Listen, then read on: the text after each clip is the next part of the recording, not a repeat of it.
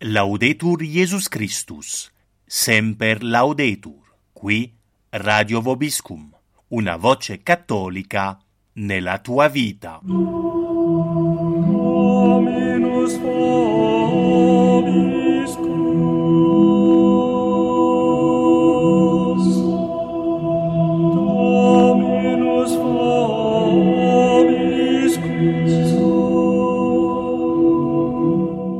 Siete all'ascolto del programma Conferenze a cura di Don Mauro Tranquillo, tema trattato dalla libertà religiosa alla riforma matrimoniale. Domanda: una nuova Chiesa per un nuovo mondo? Punto interrogativo. Seconda parte. Buon ascolto a tutti.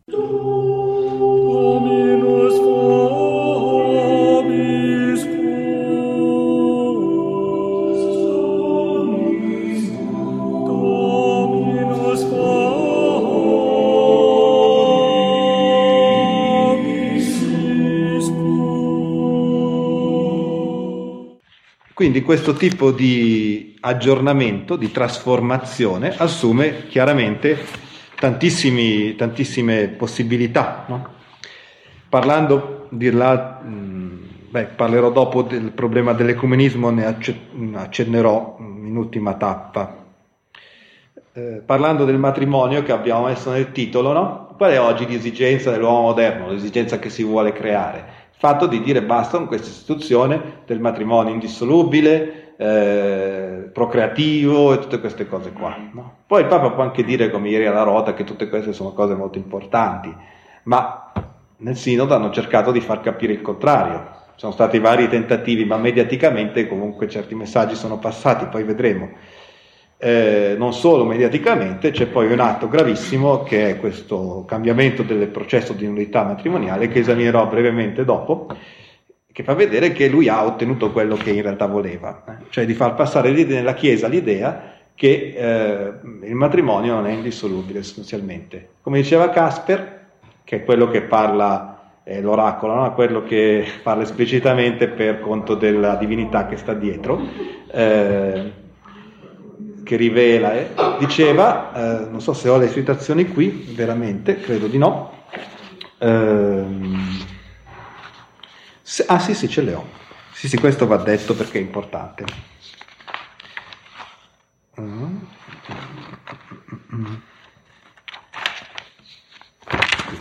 Credo qui. Ecco. Vi ricordate, no? Forse era bene accennare alla collegialità, no?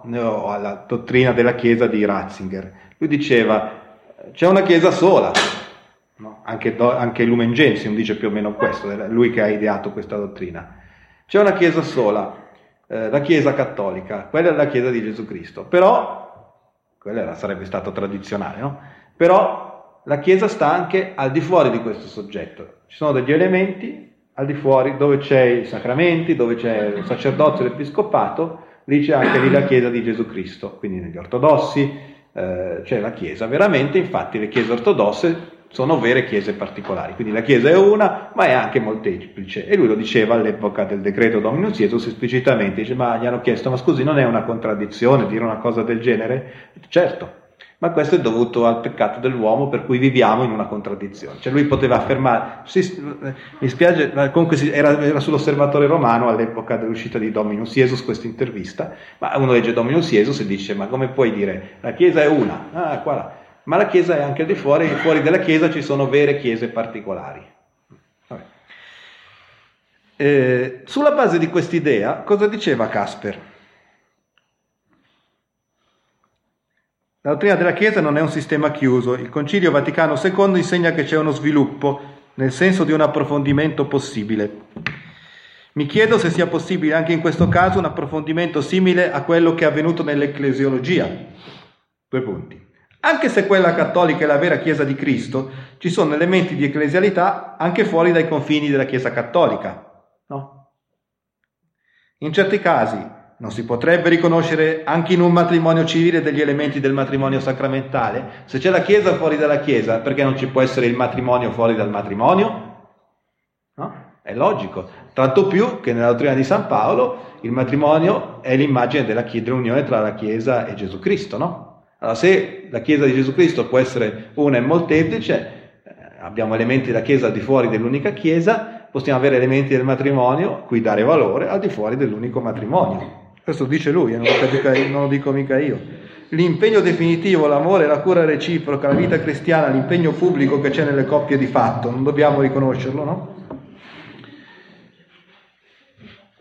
È, è ovvio. Alla chiesa di Lumen Gentium corrisponde un nuovo sacramento matrimoniale, uno e molteplice al tempo stesso. Se si eh, ammette l'adulterio dell'eresia, l'eresia era spesso paragonata all'adulterio dello scisma, ci si può, anche, si può ammettere anche l'adulterio ducuro. Del resto, voi sapete che il nuovo codice di diritto canonico concede già la comunione ai non cattolici, no? I non cattolici possono fare la comunione, i cristiani non cattolici, in particolare gli ortodossi, possono fare la comunione. E quindi battezzati non cattolici, diciamo, sarebbe meglio dire. E quindi esiste già la comunione di chi è fuori dalla Chiesa.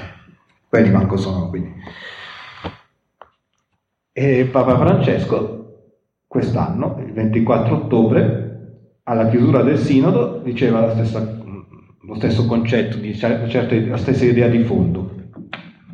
Concludere questo sinodo significa aver testimoniato a tutti che il Vangelo rimane per la Chiesa la fonte viva di eterna novità, contro chi vuole indottrinarlo, in pietre morte da scagliare contro gli altri. Sono sempre immagini straordinarie. Quindi non basta con una dottrina chiusa, che non possiamo cambiare, che noi scagliamo contro gli altri, sempre questa cattiveria no? che noi abbiamo perché siamo... Allora bisogna spogliare i cuori chiusi che si nascondono perfino dietro gli insegnamenti della Chiesa, dietro le buone intenzioni, per sedersi sulla cattedra di Mosè e giudicare i casi difficili, le famiglie ferite, eccetera, eccetera. La Chiesa è Chiesa dei poveri in spirito, dei peccatori in cerca del perdono non solo dei giusti e dei santi, c'è sempre un misto di cose che sarebbero anche vere prese così come sono dette. È vero che la Chiesa è anche dei peccatori, ci mancherebbe, ma non nel senso in cui lo intende lui, cioè che va bene anche quello sostanzialmente. Dice, significa aver cercato di aprire gli orizzonti per superare ogni ermeneutica cospirativa o chiusura di prospettive, per difendere e diffondere la libertà dei figli di Dio, trasmettere la bellezza della novità cristiana, qualche volta coperta dalla ruggine di un linguaggio arcaico o semplicemente non comprensibile. L'esperienza del Sinodo ci ha fatto anche capire meglio che i veri difensori della dottrina non sono quelli che difendono la lettera, ma lo spirito, non le idee, ma l'uomo, non le formule, ma la gratuità dell'amore di Dio e del suo perdono. Intendete questo un po' come volete. Quindi capite, a questo punto la necessità di cambiare il matrimonio diventa impellente, no? Eh, impellente e di fatto è già stato fatto. Poi uno può stare lì a sindacare che, al, certo, nella prima versione della relazione del sinodo era uscito fuori di tutto, no? vi ricordate eh, che anche le coppie gay avevano degli elementi eh? poi è stato un po' corretto il tiro nella versione finale, però prima ancora del sinodo di quest'anno, quindi della seconda parte del sinodo quest'anno, è uscito questo documento gravissimo che è il modo proprio del Papa sulle, sulla novità matrimoniale. Così tu lasci tutto, no? nessuno può dirti niente, la nullità può esistere, eh, può essere constatata da un processo pubblico, no? Però tu con questo la rendi talmente eh, autocertificabile che non è più nemmeno un processo, cioè tu puoi ottenere in qualsiasi momento, se verrà applicato come sembra, eh, così come è scritto, in pochi giorni, qualcuno ha calcolato che basterebbe circa un mese dal vescovo la dissoluzione del, del tuo matrimonio sulla base di autocertificazione. Non sto esagerando, eh? Anzitutto il vescovo può instaurare un processo più breve ed è l'unico giudice, non c'è bisogno di fare appello a niente, né alla rota né a niente. Eh, un processo più breve per, praticamente per qualsiasi causa lui può dire va bene facciamo un processo breve eh, la mancanza di fede, tutte queste cause, con un eccetera, c'è una lista di cause che possono giustificare l'introduzione di un processo che dura pochissimo. Quindi praticamente vai dal vescovo, dici le tue cose e il vescovo ti firma, cioè, sto, manca pochissimo. Quindi tutta una serie di situazioni, di cause eh, che giustificano l'introduzione di questo processo più breve. Cause di tutti i tipi, la mancanza di fede, la, ehm, occultamento di una malattia, la gravidanza imprevista, qualsiasi cosa. E perché c'è anche eccetera alla fine, quindi eccetera vuol dire è tutto quello che vi pare sostanzialmente. Ma la cosa forse che poco è stata...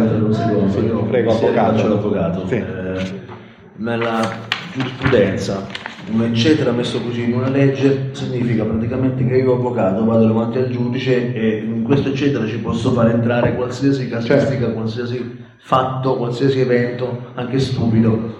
E significa praticamente per qualsiasi motivo tu Sì, puoi sì. andare davanti al vescovo. Sì, sì. Ma, cioè, puoi andare davanti al vescovo, il vescovo ti fa il processo anche un po' più lungo volendo, eh? Quello, ma sempre basta la sentenza del vescovo. Ma per il processo più breve basta qualsiasi causa. Ma la cosa forse che è passata, mi, mi stu- mi sono stupito perché tra le cose che sono state fatte notare mi sembra che non sia stata fatta sottolineata abbastanza, è il cambiamento del canone 1678, va bene, dove dice? Nelle cause di nullità del matrimonio, la confessione giudiziale e, e le dichiarazioni delle parti, sostenute da eventuali testi sulla credibilità delle stesse, possono avere, valore di prova piena. Cioè praticamente io vado lì e dico, eh, io ho simulato il consenso, questa è una prova piena che il mio matrimonio è nullo. Cioè non devo provarlo, non c'è bisogno di testi, eventuali testi, eventuali testi. Legga lei che è avvocato. Da valutarsi dal giudice, considerati tutti gli indizi e gli amminicoli, se non vi siano altri elementi che le confutino. E se non c'è niente che confuti la mia affermazione, quella è una prova. Certo, se viene mia moglie con un altro un documento che prova che io sto mentendo, vabbè, certo, è ovvio, ma lo deve voler fare innanzitutto. Ma, dice, eh, valore di prova piena. Non so, mi dica lei che è avvocato, prova piena cosa vuole dire? La bocca. Sì, ma nel- già noi ragioniamo come se questo avesse un senso per loro, ma non è così. Nelle medesime cause la, despo- la di- la deposizione di un solo teste può fare pienamente fede. Vabbè. Quindi capite che questa è l'introduzione di una sorta di divorzio cattolico, chiamatelo come, chiamatelo come volete, lasciamo perdere tutto quello che succederà, eh, che è ancora da vedere, ma un documento del genere chiaramente permette qualsiasi cosa. Anche qui sono esempi, eh, sono solo esempi, perché c'è una tendenza generale ben visibile. Questi sono esempi eclatanti, la libertà religiosa è un esempio eclatante, perché c'è proprio un testo che contraddice un testo, più testi del Magistero. C'è un testo che dice il contrario di quello che si diceva prima a chiare lettere, anche sulla collegialità, ma è un discorso un po' più complicato che appunto dovrebbe essere trattato a sé. Eh, anche lì c'è proprio scritto, diciamo. Eh, qui sul matrimonio questo viene introdotto in via pratica sostanzialmente. Non è che c'è un testo che dice il matrimonio è più indissolubile, però di fatto lo puoi sciogliere quasi a piacere. Eh, questo chiaramente perché? Perché ci sono esigenze diverse oggi. Ma questo lo dicono, vi ho citato varie cose, no? dove loro dicono dobbiamo ascoltare le esigenze attuali e sulla base di questo riscoprire qualche cosa, una nuova via di verità, eccetera. Ascoltare lo Spirito Santo che ci parla tramite queste esigenze. Se avete capito alle spalle il problema del modernismo, quello che viene chiamato modernismo, questa filosofia, no? questo modo di vedere la religione, capite tutto. Cioè allora capite che non è che si tratta di avere una religione cattolica cambiata su un punto o su un altro, ma si tratta di una visione della religione completamente nuova. In questo senso, eh, l'ultimo aspetto di questo è l'ecumenismo, ne abbiamo già detto, no? perché tutte le religioni di fatto si equivalgono, non solo sono vie di salvezza, come dice il concilio, bene o male, con qualche ambiguità, ma eh, sono tutte valide perché Dio sta in tutto. Dio sta in tutti, ma sta anche in tutto. Perché se voi avete capito il vero senso del modernismo, l'abbiamo detto a Rimini, chi c'era l'ha sentito, è il panteismo. È il panteismo, ma lo dico io, dice San Pio X. Dice, eh, sempre nell'enciclica Pascendi, che la spiegazione più logica, praticamente coerente con il rimanente della dottrina modernista, è il panteismo. Al puro panteismo meno all'altra dottrina dell'immanenza divina che abbiamo detto. Dio è dentro di noi, quindi la religione è una rivelazione, che, un'esperienza che noi facciamo di Dio al nostro interno. Siffatta immanenza distingue o no Dio dall'uomo? Se lo distingue è la stessa cosa della dottrina cattolica e della rivelazione esterna, ma se non lo distingue siamo nel panteismo. Di fatto l'immanenza dei modernisti vuole ed ammette che ogni fenomeno di coscienza nasca dall'uomo in quanto uomo, Dunque di legittima conseguenza inferiamo che Dio e l'uomo sono la stessa cosa, e perciò il panteismo, eccetera, eccetera. Allora, il panteismo si è espresso in modo finale nell'enciclica eh, Laudato Si. Ora non posso fare tutta la disamina su questo argomento, qualcuno di voi l'ha già sentita, ma eh, questo è. In questa enciclica è citato esplicitamente il padre Teilhard de Chardin, che era espl- dichiaratamente da lui stesso panteista, Praticamente voi dovete, per loro la religione è questo. Dio sta in tutti gli in tutto. Eh. Giovanni Paolo II diceva con l'incarnazione Dio, Cristo, si è unito non a una natura umana, come dice la dottrina cattolica, no? Una natura divina, la natura divina del figlio di Dio si è unita nella persona del figlio a una natura umana, cioè quella di Gesù Cristo, dell'uomo Gesù Cristo. Giovanni Paolo II diceva eh, Gesù Cristo si è unito in qualche modo a ogni uomo, questo è anche in Gaudium Spes, ad ogni uomo, quindi a tutta l'umanità. E Papa Francesco dice che si è unito a tutta la creazione materiale, quindi Gesù Cristo è il germe, come diceva Teilhard de Chardin, della divinizzazione dell'universo, il proprio panteismo esplicito. Lui è l'esempio no, più riuscito di quello che tutti diventeremo, Dio, un tutto unico divino. Ecco perché bisogna rispettare la creazione, eccetera, eccetera. Capite? Questa è una dottrina che è gnosi. Vi sapete cos'è la gnosi? Il modernismo stesso è gnosi in realtà. Ci sono studi anche sulla radice esoterica diretta del modernismo. Cioè, c'è una verità che sta dietro a tutte le fedi, cioè che noi diventeremo Dio. Dobbiamo divinizzarci, uscire da questo involucro eh, in cui stiamo rinchiusi da un Dio malvagio e divinizzarci rompendo tutti gli schemi, seguendo varie vie che possono essere per il popolo le religioni esoteriche, cioè quelle esterne, no? che sono tutte equivalenti purché ci, ci, aiutino ad arrivare a questa divinizzazione a cui dobbiamo tendere, tutte vanno bene, perché non è che conta quello che dicono, Dio è un etrino, Dio è uno, puoi ammazzare il tuo prossimo, non puoi ammazzarlo, eh, non è, non è tanto importante. Eh, è lo stesso, Gesù Cristo è Dio, Gesù Cristo non è Dio, del resto puoi andare alla sinagoga e dire noi crediamo in Gesù Cristo, ma crediamo anche che per voi l'antica alleanza è sempre in vigore. Ha detto questo l'altro giorno, ma non l'ha detto lui per primo, lo diceva già Giovanni Paolo II, eccetera, è vecchia. Eh, quindi, cioè, quando io dico Gesù Cristo è Dio, cosa voglio dire? Se poi dico agli ebrei per voi va bene l'antica alleanza, boh, non vuol dire niente sostanzialmente eh, sono, sono, parole che appunto ci diciamo per farci piacere, eh, questo bisogna conseguire. Non, sto, non, credo di esagerare francamente, ma è ovvio, se io dico Gesù Cristo è Dio eh, e poi vado lì e dico ma per voi non è Dio sostanzialmente e va bene così, eh, cosa, dire quando, cosa voglio dire quando dico Gesù Cristo è Dio?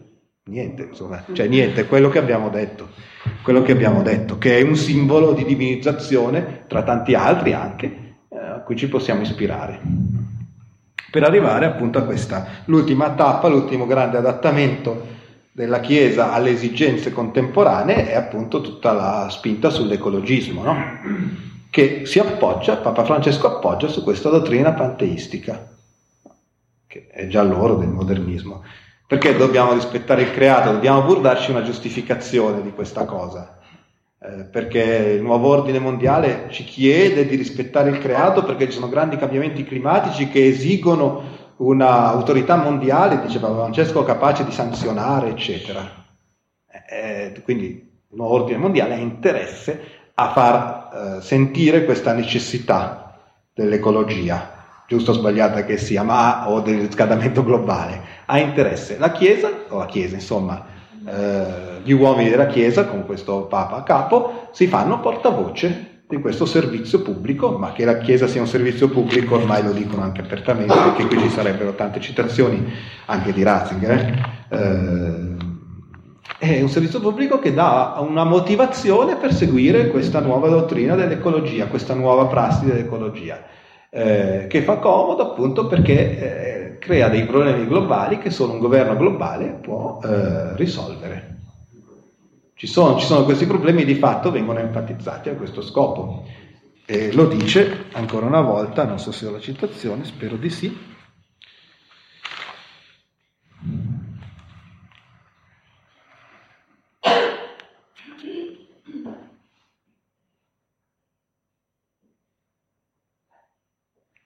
Sì, dice insomma, fa, fa, riferimento esplicito, potete controllare nel numero 175 di Laudato Si, alla necess- lui è una citazione di Benedetto XVI che a sua volta cita Papa Roncalli, eh?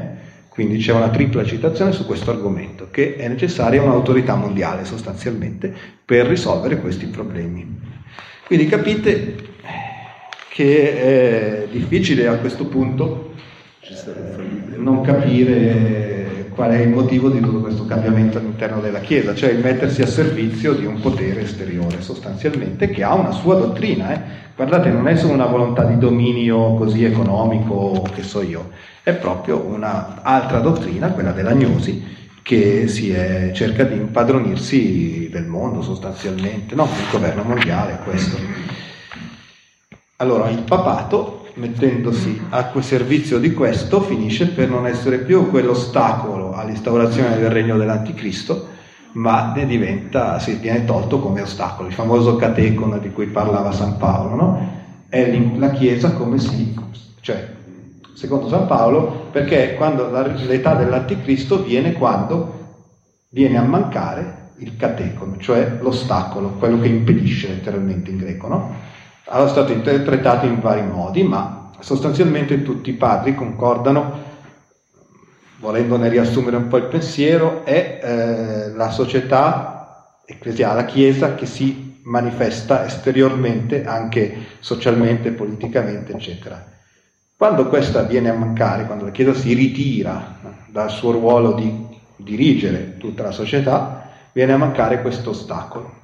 E vi stupirò, non so, vi stupirò, qualcuno lo saprà già perché alla fine si dicono sempre le stesse cose, ma eh, questa cosa la dice un noto gnostico che tutti voi conoscete, un grande iniziato che è Cacciari, no? Massimo Cacciari, quello è proprio un grande gnostico. Lui ha scritto un trattato, un libretto sul potere che frena, sul catecon, e facendo riferimento all'abdicazione eh, di Ratzinger, eccetera, come simbolo di questa rinuncia della Chiesa a questo ruolo, lui dice proprio con l'abdicazione, già con il concilio, eccetera, la Chiesa ha rinunciato a questo ruolo, si è ritirata nello spirituale, tra virgolette, e ha rinunciato a questo ruolo di opporsi. Quindi la nuova era, che per lui è buona, l'era dell'anticristo, lo dice anche, che per lui è un'era buona, l'era nuova, che deve venire, eh, potrà finalmente svilupparsi perché questo ostacolo è stato tolto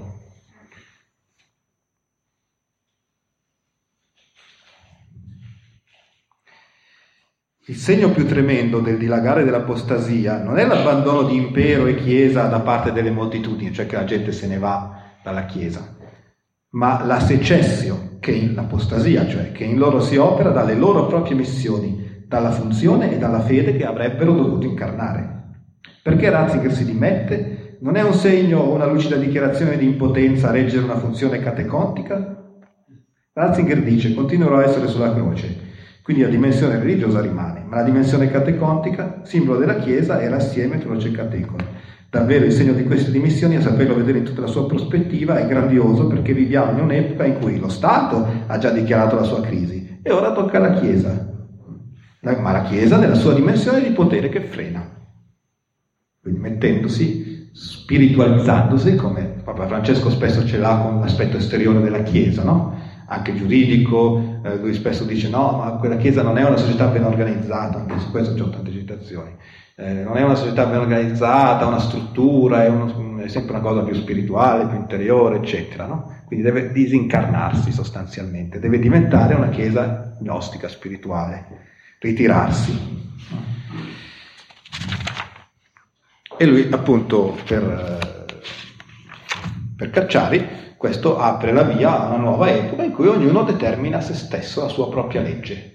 Cioè l'epoca dell'anticristo, sarete come Dio, conoscerete il bene e il male. Non dovrete più sottostare ad un ordine esteriore che vi è dato da Dio, da un'autorità esterna che vi schiaccia, questa è l'idea anticristica, ma è l'idea gnostica, è l'idea alla fine modernistica se ci pensate bene, cioè la religione che vi schiaccia, vi dice quello che dovete credere e quindi che c'è una realtà all'esterno di voi che vi obbliga a certe cose, a fare a comportarvi in un certo modo, questo potete rompere tutto e vi è dato da un Dio cattivo, questo è quello che il diavolo ha detto ad Adamo ed Eva, no? Non è vero che morirete, anzi, se voi fate questo, rompete questo ordine, diventerete come Dio.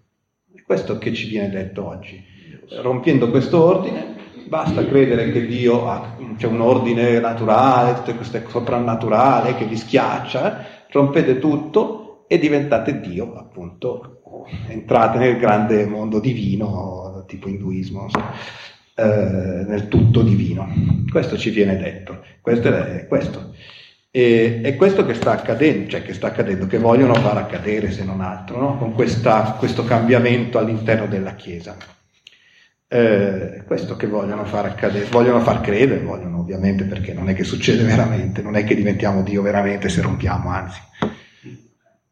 Ma appunto il modernismo dicendoti non è Dio che ti rivela delle cose a cui tu devi sottostare, ma sei tu che le crei, è una forma di questa agnosi, di, questo, di questa religione anticristica alla fine, no? dove io creo tutto quello che mi pare.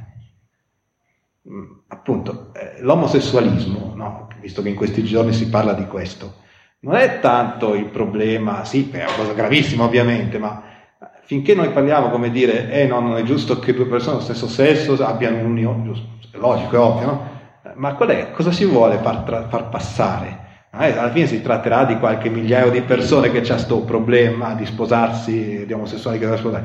Alla fine chi se ne frega. No, qual è il problema che si vuole far passare? Perché si insiste quotidianamente in tutti i programmi su questa cosa? È semplicemente un modo di far capire a tutti, anche a quello che passa per la strada, che tu te ne puoi fregare di quel dato così oggettivo che Dio ti ha messo addosso che è il tuo stesso corpo. Puoi anche quello superarlo. Cioè non solo una realtà esterna, un ordine soprannaturale, la Chiesa, il Papa, eh, tutte queste cose. No, anche una cosa che ti è inerente come il corpo, tu la devi superare. Non sei uomo o donna, chi se ne frega, tu ti crei una tua identità a piacere. No? Nemmeno il corpo è più un limite. Questo è un modo eh, semplice di far capire questo concetto gnostico a chi, a chi vi pare. No? Quando tu dici ma nemmeno il corpo mi frena, cioè sono qui, sono un uomo, non posso fare a meno di notarlo, no, neanche quello. Una volta sì, si rompeva con, con la, il legame dello Stato con la Chiesa, no? non so, o il Papa con i re, queste cose qua. Adesso siamo a se stessi con il proprio corpo, il massimo della gnosi perché appunto la somma della teoria gnostica è che l'uomo è un dio rinchiuso in un corpo cattivo da un dio malvagio, che è poi il dio della Bibbia. No? Ah, quando tu riesci a rompere questo hai fatto tutto e l'hai fatto capire anche a, a, a quello che non gliene fregava niente di tutto il resto. Cioè hai fatto la propaganda massima a questo tipo di dottrina. Allora, naturalmente, qui boh, forse possiamo anche arrivare a conclusione, non so, sì, direi di sì. Eh, naturalmente, questo non vuol dire che la dottrina della Chiesa non sia sempre la stessa. Eh. Queste persone qua, per quanto ricoperte di autorità, possono dire qualsiasi cosa, ma la dottrina della Chiesa c'è già, cioè, su, questo, su questo e su altro si è già espressa. Quindi noi possiamo sempre accedere a quello che la Chiesa crede, non dobbiamo disperare, no? Anche ai veri sacramenti, eccetera. Quello che la Chiesa crede è più difficile, forse questa è la crisi, il problema, riuscire a superare questo inganno, no? E arrivare a vedere quello che veramente la Chiesa insegna, perché abbiamo davanti la persona che dovrebbe insegnare che fa tutt'altro, per non dire che dice che abbiamo una sola certezza, che è di essere figli di Dio. Eh, abbiamo davanti questo problema, ma superandolo ci sta sempre la dottrina della Chiesa, non è che è sparita, si può sempre credere come si è sempre creduto, si può vivere cristianamente come si è sempre vissuto cristianamente, ci saranno ostacoli particolari alla nostra epoca, sia a livello dottrinale con queste eresie diffuse, eresie è un eufemismo come avete capito, eh, sia a livello pratico perché fare una buona vita cristiana in questo mondo è diventato più difficile che in altre epoche, magari in altre epoche le difficoltà erano diverse, magari a noi non ci uccidono come i martiri dei primi secoli, almeno qua per ora, eh, in altri posti sì. Eh, però avremo altre difficoltà, tanto vale affrontarle visto che è la volontà di Dio per noi in questo momento. Eh. Quindi non è che questa situazione va conosciuta e affrontata e superata, diciamo, per quello che ci riguarda, ma non è che eh, ci rende impossibile la vita cristiana, questo deve essere chiaro. Eh, non è che copre completamente la, la Chiesa, la dottrina della Chiesa ci sarà sempre, quindi possiamo sempre farvi riferimento eh, superando questo ostacolo che è quello attuale. Dio ci ha messi qua e bisogna che ci prendiamo queste cose così come, come sono, chiaramente facendo il nostro possibile sia per non essere eh, contagiati diciamo, da queste idee e sia per eh, diffondere quelle buone se possiamo.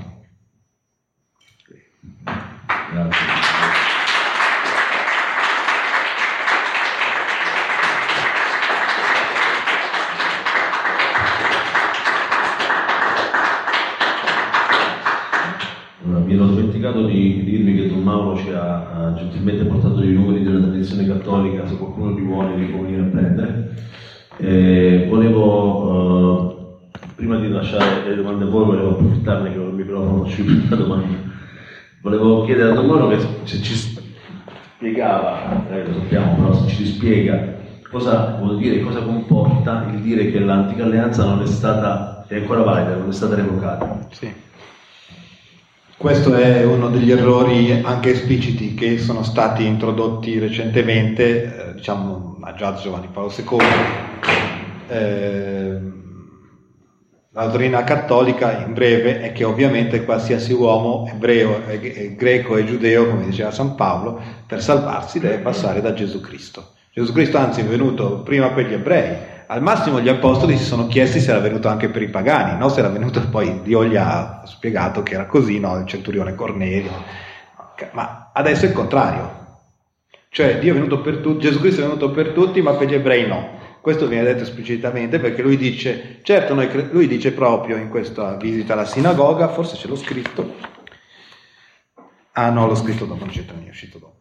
Eh, noi, benché noi crediamo in Cristo, Tuttavia eh, noi sappiamo anche che l'alleanza di Dio con il popolo ebraico, con il vostro popolo, perché parlava in sinagoga, eh, non è mai revocata e le sue promesse sono sempre uguali. Quindi che gli ebrei non hanno bisogno di convertirsi a Gesù Cristo per essere salvati. Questo è dottrina comune, poi adesso poi ci sono tutte le esplicitazioni, no? Eh, Bagnasco stesso qualche anno fa diceva la Chiesa in Italia non, nessuna, non farà mai nessuna iniziativa per convertire gli ebrei questo è stato ribadito dal Pontificio Consiglio per il dialogo interreligioso poco, pochissimo tempo fa, Pochi, poche settimane o mesi fa. È uscito un documento sul dialogo ebraico-cristiano, eh, dove si dice assolutamente la Chiesa non ha alcuna iniziativa per convertire gli ebrei. Questa è la messa in pratica di questo principio che l'antica alleanza per gli ebrei vale sempre, quindi loro si salvano si uniscono a Dio, vedetela come vi pare, con la loro cosa, senza Gesù Cristo. Quindi, anzi, rifiutando Gesù Cristo, perché mi risulta che gli ebrei rifiutino Gesù Cristo. No? Infatti è stata anche tolta no? la preghiera per la conversione dei giudei. La preghiera del venerdì santo per la conversione dei giudei è stata modificata di tenore, è diventata, anzi credo che dica proprio una nuova preghiera perché restino fedeli alla loro alleanza o qualcosa di analogo. Quindi sì, questo è chiaramente un grosso cambiamento, un importantissimo cambiamento dottrinale perché... Posso? Sì. Sì, ma credo che si senta comunque. C'è questo microfono magari... No. Ma poi si sente in realtà. No, si sente anche normalmente. Sì, in realtà credo di sì. sì. Allora, eh, padre Mauro ci ha parlato come sacerdote. Io sono un laico, e quindi sono un laico e per caso sono un insegnante, insegnante di lettere e filosofia. E quindi sono portato a, retrocedere il discorso che ho fatto Don Mauro, che io condivido sul piano ecclesiale, e sono portato a retrocederlo sul piano filosofico. Certo. Perché nella, eh, una volta con San Tommaso si diceva la filosofia vicina alla teologia, laddove con eh, il naturalismo filosofico, si intende ancilla come serva, ma non come elemento che introduce alla, alla teologia.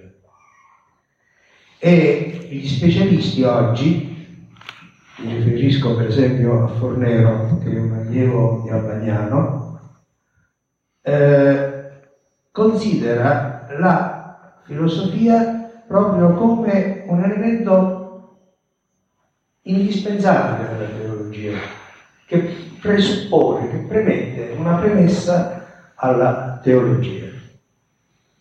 E qui è un qualche cosa che secondo me porta all'agnosi.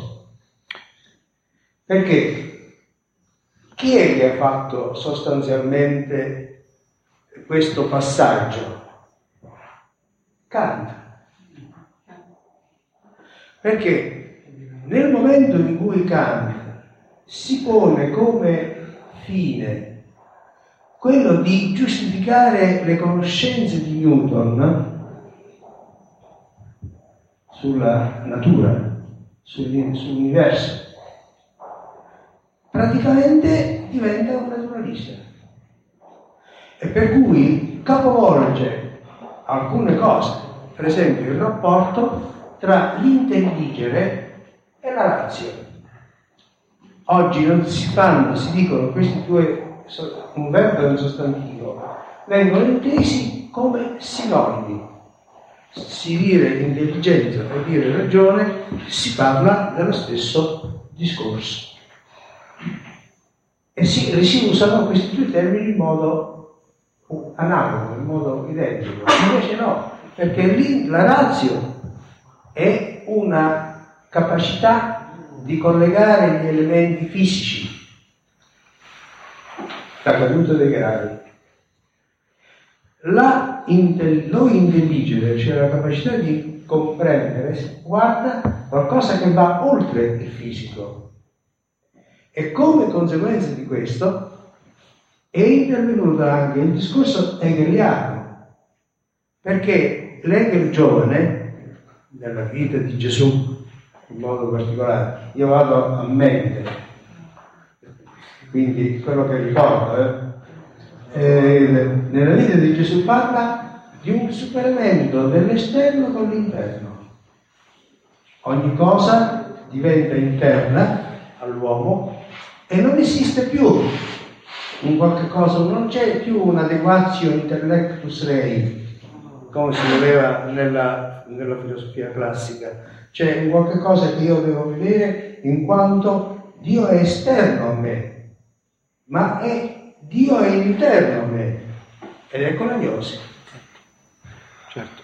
Cioè, questo, questo è un discorso che parte, che parte, in un certo senso, si rivitalizza la scuola di Sartre, per Ma- cui, ad un certo, nel Medioevo per cui Celestino V viene tirato per la giacca per farlo diventare, secondo eh, il dettato della, della successione Padre, Figlio e Spirito Santo, Sì, sono questo. tre- le tre epoche del tempo. Certo, questo sarebbe un altro tema, feci una conferenza su questo punto importantissimo del giochimismo, pseudo-giochimismo, che oggi è veramente una delle chiavi, perché questa nuova era è proprio l'era appunto del superamento della Chiesa materiale per una Chiesa tra virgolette spirituale. E qui ci sono moltissimi elementi attualmente che riportano a questo problema qui, proprio anche espliciti. Ma questo appunto era un'altra conferenza da fare. E c'è ancora un'altra cosa. Io seguo Agosti, il professor Agosti, che scrive scuola. eh, la memoria in questo momento mi inganna. È la storia della filosofia fatta da un professore della Cattolica Milano. Aperto e chiuso parentesi. Io sono allievo e amico di Mauro Leg, che è stato a Teramo e che mi ha insegnato e mi ha fatto capire qualcosa di filosofia. Professore pedagogia alla terza università di Roma, titolare di cattedra. Allora, in questo caso c'è una cosa che pochi dicono ed è eh, il, diciamo, l'irrazionalismo come corrente filosofica che si esprime e nasce con lo Sturm und Drang, che è una corrente che sta tra l'illuminismo e il romanticismo. Ma guarda un po' il caso che cosa ci dice, che nello Sturm und Drang, impeto dell'assalto, significa in italiano, chi ci, chi ci partecipava? Ci partecipavano Schelling, Fichte, Hegel, Goethe, giovani, cioè quello che era, che erano poi Schiller, eh, l'amore di Schiller, eccetera, eccetera, tutta c'è la, il romanticismo tedesco che è molto diverso dal romanticismo italiano, ivi compreso eh, il nostro Recanati, Recanatesi, Leopardi, non parliamo poi di Mazzoni. Allora, questo, questa corrente rivoluzionaria che porta al, al movimento politico dei radicali.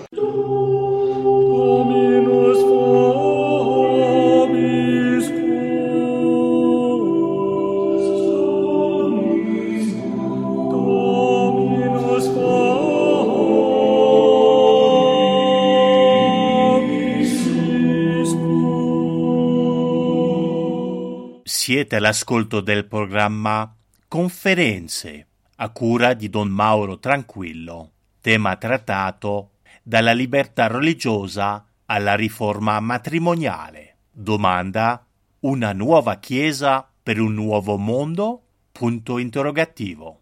Seconda parte.